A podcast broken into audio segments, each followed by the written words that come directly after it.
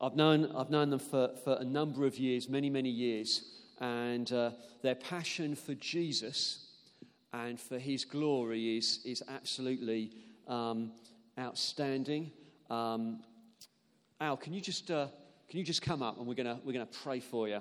Al's going to be continuing our devoted preach series. She's going to be looking at particularly the whole area of growing in compassion and generosity. And I know she's going to serve us really well. She has a deep love of the Word of God, but also she's internalized it and worked it out in everyday life. So I believe we're not only going to be taught theologically, but we're going to be blessed and empowered and transformed as we come this morning with open minds open hearts, expectant to see what God's going to do. So, why don't you reach out your hands towards Al? I'm going to pray for her for the blessing and the anointing of God. Lord, we thank you for John and for Al and the whole family. I want to pray right now for the anointing of your Holy Spirit to fall on Al. I pray, Lord God, it will not just be the words that she says, but something of the anointing of who she is and what she carries that overflows and blesses us as a church. I pray, Lord God, that we will leave this room full of you. I pray for your blessing on Bexhill venue. I pray for your blessing on six o'clock church. We ask, Lord, for your name, for your glory, Lord, and for our good. And all the church said together, Amen. Why don't we give Al a round of applause to welcome her?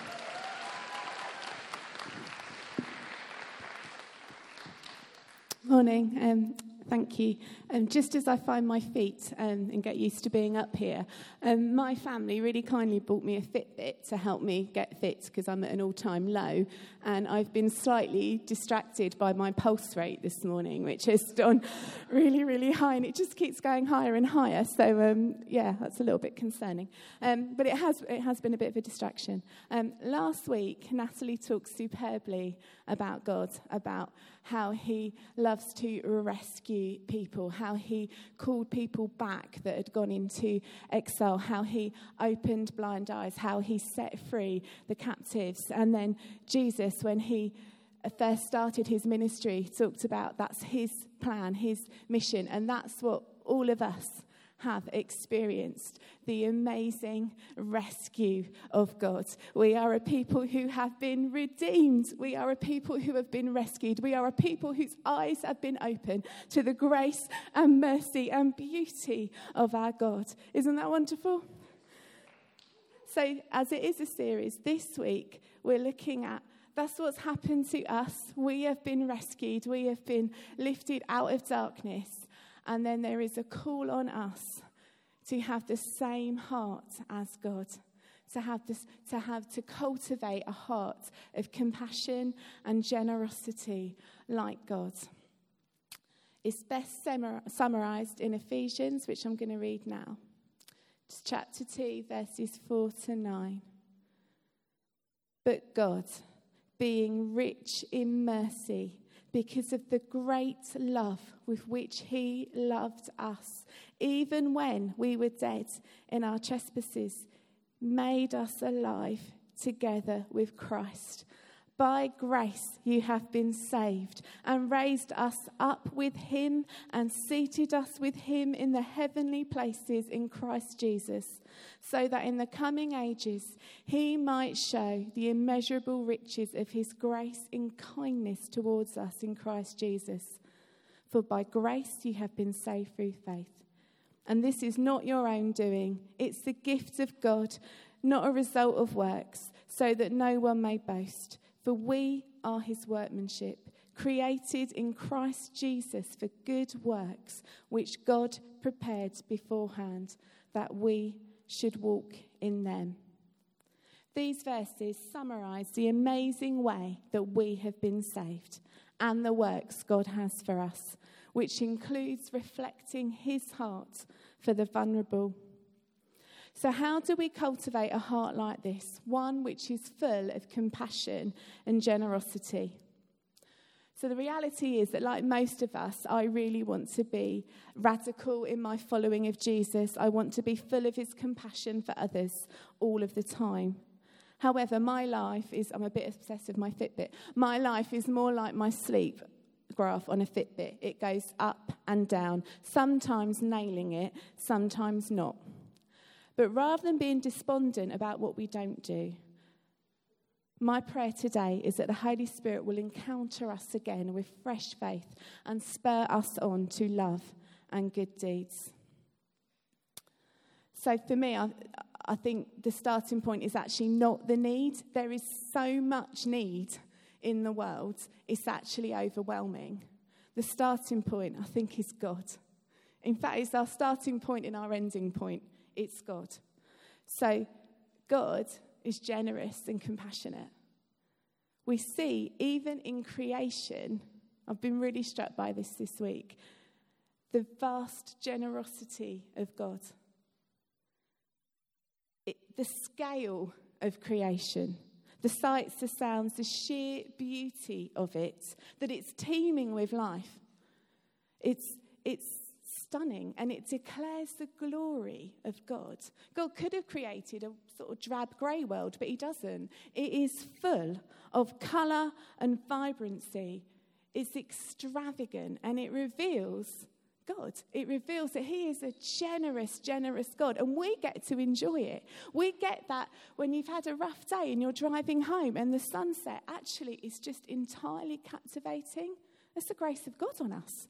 That's his generosity towards us. It lifts us out of that moment that we're in. It's God's grace again and again and again. It's his generosity towards us. And then Jesus.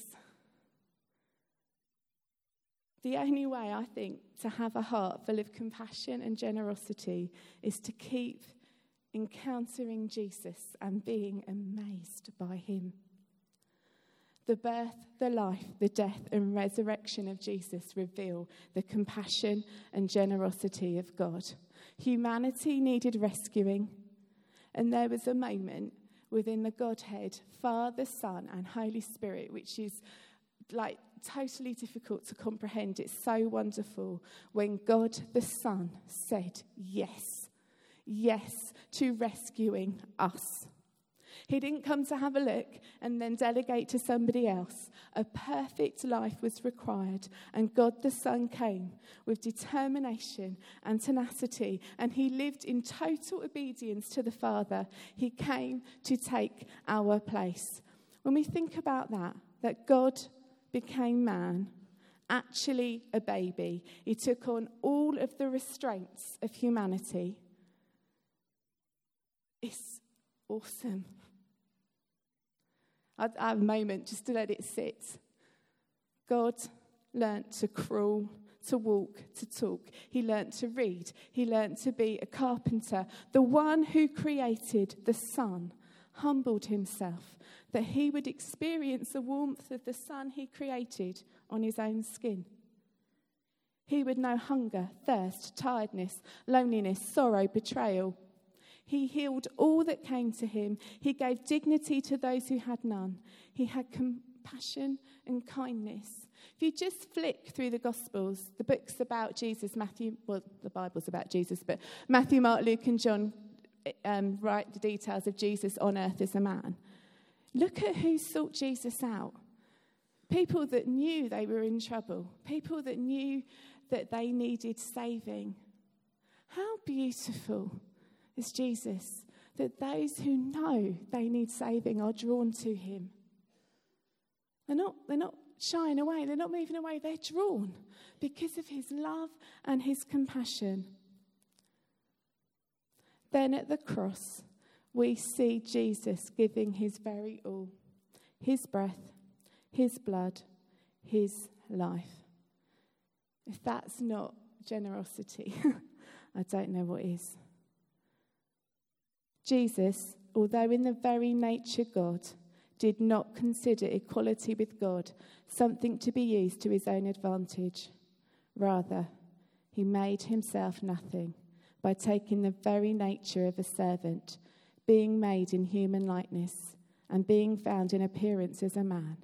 He humbled himself by becoming obedient to death, even death on a cross. There's no half measures. There's no holding back, no keeping something in reserve. It's outrageous. It's the most beautiful story of rescue ever told. In fact, it is the rescue story of which all others are faint shadows. And when we look at Jesus, when we look at his example, it makes us just want to pour it all out, doesn't it? To leave it all on the track. So, being amazed by God's heart of compassion, His mercy, His generosity is where we start. It's what motivates us. It makes us different to what motivates others. He's our King, He's rescued us, and we want to be like Him. Just a, a point, really. Um, for those of you that are really on the front line fighting poverty and injustice and really kind of at the coalface of that, there is a real danger, I think, of getting angry, dry, bitter, frustrated, especially if we think others aren't bothered. And it, it can just make us intolerant of different viewpoints. For Jesus followers who want to grow in reflecting their Heavenly um, Father, the safe place for us to operate from is awe of Jesus. Staying freshly amazed by His grace and compassion. It keeps our hearts soft, it hems us in, it keeps us safe. Worshipful, thankful hearts protect us and allow us to stay involved in whatever God calls us to for the long term. So, God is generous and compassionate, and we are called to be generous and compassionate. He calls us to be like Him. 1 John 2, verse 6 Whoever says he abides in me ought to walk in the same way in which he walked. Ephesians 5. Be imitators of God as beloved children and walk in love as Christ loved us and gave himself for us, a fragrant offering and sacrifice to God. Romans 8. For those he foreknew, he also predestined to be conformed to the image of his Son. There is a dignity in being about our Father's business. We aren't saved to be an ornament. We're saved to be involved. And this has been un- understood by Christians for 2,000 years. Historically and globally, where you find the poorest, you will often find the church. This is our rich history. I was told yesterday about the fourth century Roman emperor who was so frustrated with Christians because they cared not only for their own poor, but for ours as well. Christians are marked out as living sacrificial lives. But it doesn't just happen. The Apostle Paul, talking about his work, says, I work hard with all energy, God's energy, that powerfully works within me. And it's no different for us. As Lou prayed earlier, the same Spirit at work in Jesus, who raised Jesus from the dead, is at work in us. The Holy Spirit dwells in us. How amazing is that? And then we get to partner with God, we get to partner with Him. And how do we do that? Well, for me, I think the first point is we pray and we ask God to give us His heart, to reveal His heart for others. We ask God to give us malleable hearts and then we say yes to the opportunities He brings along, even when that's being out of our comfort zones. One of my dearest friends um, remembers praying as a teenager for God to break her heart for what He breaks His. Fast forward 30 years, and she works and is a voice for some of the most vulnerable, um, unknown people in this country that she didn't even know existed 30 years ago. But she hasn't just got there. I've watched her say yes and yes and yes again and again and again to God as He has given her opportunities. She has been inconvenienced, she has been put out, but she's said yes to God and she has cultivated a heart of compassion. So we ask God and then we think biblically about what we have our possessions and how we use them, our homes, our time, our families. There's an understanding that they belong to God and they're on loan to us, and that we want Him to use them. We want Him to use all that we have, don't we? It's not about holding things tightly. I really love my home, actually. It's a total gift from God. But I also love that I have friends who tell me it's their safe place. I love that. And I want that more. I'm struck by the fact that every act of violence, injustice, oppression is witnessed by God. There's no abuse of power that escapes his notice. And he asks us to be his hands and feet, to be involved, to care, to speak up, to seek justice and his righteousness on earth. So, the other thing I do is I hang out with people that inspire me and challenge me. Iron sharpens iron. I deliberately choose friends that I'm bit in awe of. Dave Holden talked at Stoneleigh, a Bible camp, years ago about running partners. Ask God for running partners. Ask God for people that inspire you. And I did. And He has. And the thing about, know, when I just said about Jesus, that actually people who most knew they needed rescuing were drawn to Him. They didn't somehow being with God, it didn't make them feel bad about themselves. It made them just want to want to know Jesus more. It's the same with people that pursue, I think, God's heart. I find that when I'm with them, I'm motivated. I don't think, oh, God, they do all that and I don't. I think, no, I, I want to be like that too. So it's really important to ask God, I think, for people that motivate us, that we run the race together, we spur each other on. And I think just be prepared that it's inconvenient. We really are meant to be bothered by injustice. We're meant to be bothered, for example, that at the moment there are boys not safe in Europe who could be united with family here who are unsafe every night in refugee camps and our government won't let them come. I'm not really making a political statement. I'm just saying we should be bothered about that. We should be bothered that there are children unsafe and we should, we should do something about it. We should pray and we should petition.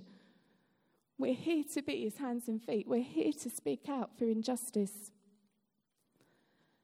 So we know that God is full of compassion and generosity towards us. We know that we are called to be the same. So, in a sense, why the series and why this talk? And I think point three really is that it's probably not on my slide, but point three is that there's a conflict. And it, I think the conflict's about comfort, really. I don't think it's that we lack compassion. I think a lot of us are really stirred by things. It's just that we have quite a serious commitment to our own comfort too. Um, I do. I do. I'm so aware that the tide I swim in is saturated with making sure that we're all okay, that, that I'm comfortable, that I have a good life, that I have, um, enter- well, thinking even TV packages, entertainment packages. It's, all, there's nothing wrong with it, no, nothing wrong with it at all. But I wonder how much of my time it takes. I wonder if my time could be better spent. And I'm not trying to be heavy at all. I just think they're help, helpful and healthy questions to be asking ourselves on a routine basis. Am I happy with how I'm using my finances? Am I happy that the balance of it is that a lot of it goes towards me being entertained and not much goes towards building the church? I'm not saying that's anybody here or even me, but it's a good question to ask. What are we doing with what we have? And as I say, they're not necessarily wrong, but they are a thief of our time and our resources sometimes. We only have one life to live out as an offering to Jesus. And what we don't want is regret. I have been um, thinking about thinking about this a lot recently because um, as a family, we're about to start. Um, well, we've just been approved to foster, and I can't talk about fostering because we haven't done it. What I can do is tell you how I'm feeling right now. Um, And that honestly is just so full of trepidation and apprehension. And there's a bit of me that thinks, really? Our children are now 18, 16, and 14. We don't need a babysitter anymore. We can just go out for a walk whenever we like. There is an ease to our life. There is an ease to, well, to all of it, really. And then ahead of us, they're, they'll be going to university and moving away. And there's, do we really want to have our lives turned upside down? Do we really want possibly quite a lot of chaos in our actual home? Not going out to chaos and coming back, but actually in our home. And actually, can I even do it? Really? Can I?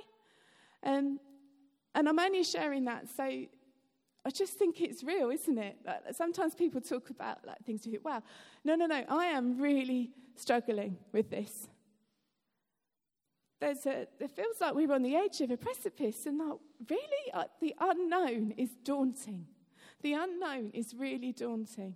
But the things that I'm bothered about really are my own comfort. So, what, why have we said yes? Well, the motivation isn't actually the need. The motivation is Jesus. The motivation is that he gave everything. And he's our king. And he held nothing back in reserve. He poured it all out. And we sometimes think, don't we, oh God, thank you is not really enough. No, it's not. That's why he calls for our lives to be lived for him. So, our motivation, really, my motivation is one day I will see Jesus face to face. And what I want to hear above everything else is, well done. What I want to hear is that He is pleased. I want my life to count, don't we? We want our lives to count. So, although I'm really nervous, and although like, I'm totally aware that I'm saying all of that to a lot of you that I don't even know, and I'm, we might be truly appalling, but the motivation is Jesus. And that's actually where the strength comes from as well. There's no way we can be risk takers if we don't know that our King is for us. He strengthens us. He promises never to leave us or forsake us. As we've already said, Holy Spirit lives in us. So, in a sense, what have we got to lose? Look who's with us. I don't know how many of you like the Lord of the Rings trilogy. I'm not a massive fan, but there's a scene where there's an army on horseback and the king comes in front and he rallies the troops. And every time I watch it, that there's something so encapsulating about the church because the king comes and rallies and the horses are stamping and they're ready for battle. They're ready to swoop down this valley. And the thing with us is what we're called to do is be the lifter of heads. What we're called to do is bring God's kingdom. We're called to talk about Jesus. We're called to say, Come and meet the King who rescues. We're called to point to the one who is worth it all and who opens the eyes of the blind, who rescues, who sets captives free. That's who, we, that's who we're called to talk about. And we're called to swoop down this valley and pull people out. And then they join in, is what Natalie preached last week. They join in the great rescue. But the only reason we do it is because where that army is, the king, he goes first. He goes first. That's our king. He goes first. I have a friend who fosters, and um, she's been ever so helpful to me. And she talks about how quite often she thinks, I can't do this anymore. It's a reality. I can't, I can't do this anymore. It is asking more than I feel like I can give. And then she prays. And she starts off being pouring that out to God because that's the amazing thing about God is we don't pretend, do we? We can come to God and say, This is where I'm at. This is my heart. This is how I feel. But we're not talking to an empty wall. We're not talking to a statue. We're talking to the living God, and He draws near. And her testimony is again and again and again when she thinks she can't do it anymore, God brings her strength. And I think that's our invitation, really, is that what, what does God want to do with us?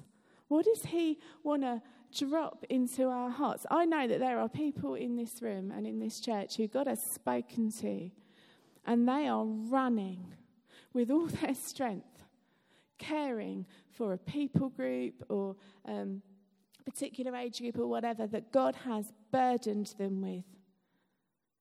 But as we've already said, the need is vast. So, what, what is God wanting to do with your heart? What's He wanting to say to you? And the reason we can do it, the reason we can have confidence, the reason that we, above all people in the world, can be risk takers is because of Jesus, because He's our King and He never leaves us. There's going to be a couple of stats come up. Oh, maybe not. Um, that uh, just they're just three stats I pulled quickly off the internet. There's so many you could go down a rabbit warren, but in a minute the bands are going to come up, and really I just want a bit of space. Read the stats, ask God about others. Some of you might already be carrying burdens, but let's let God have His way with us.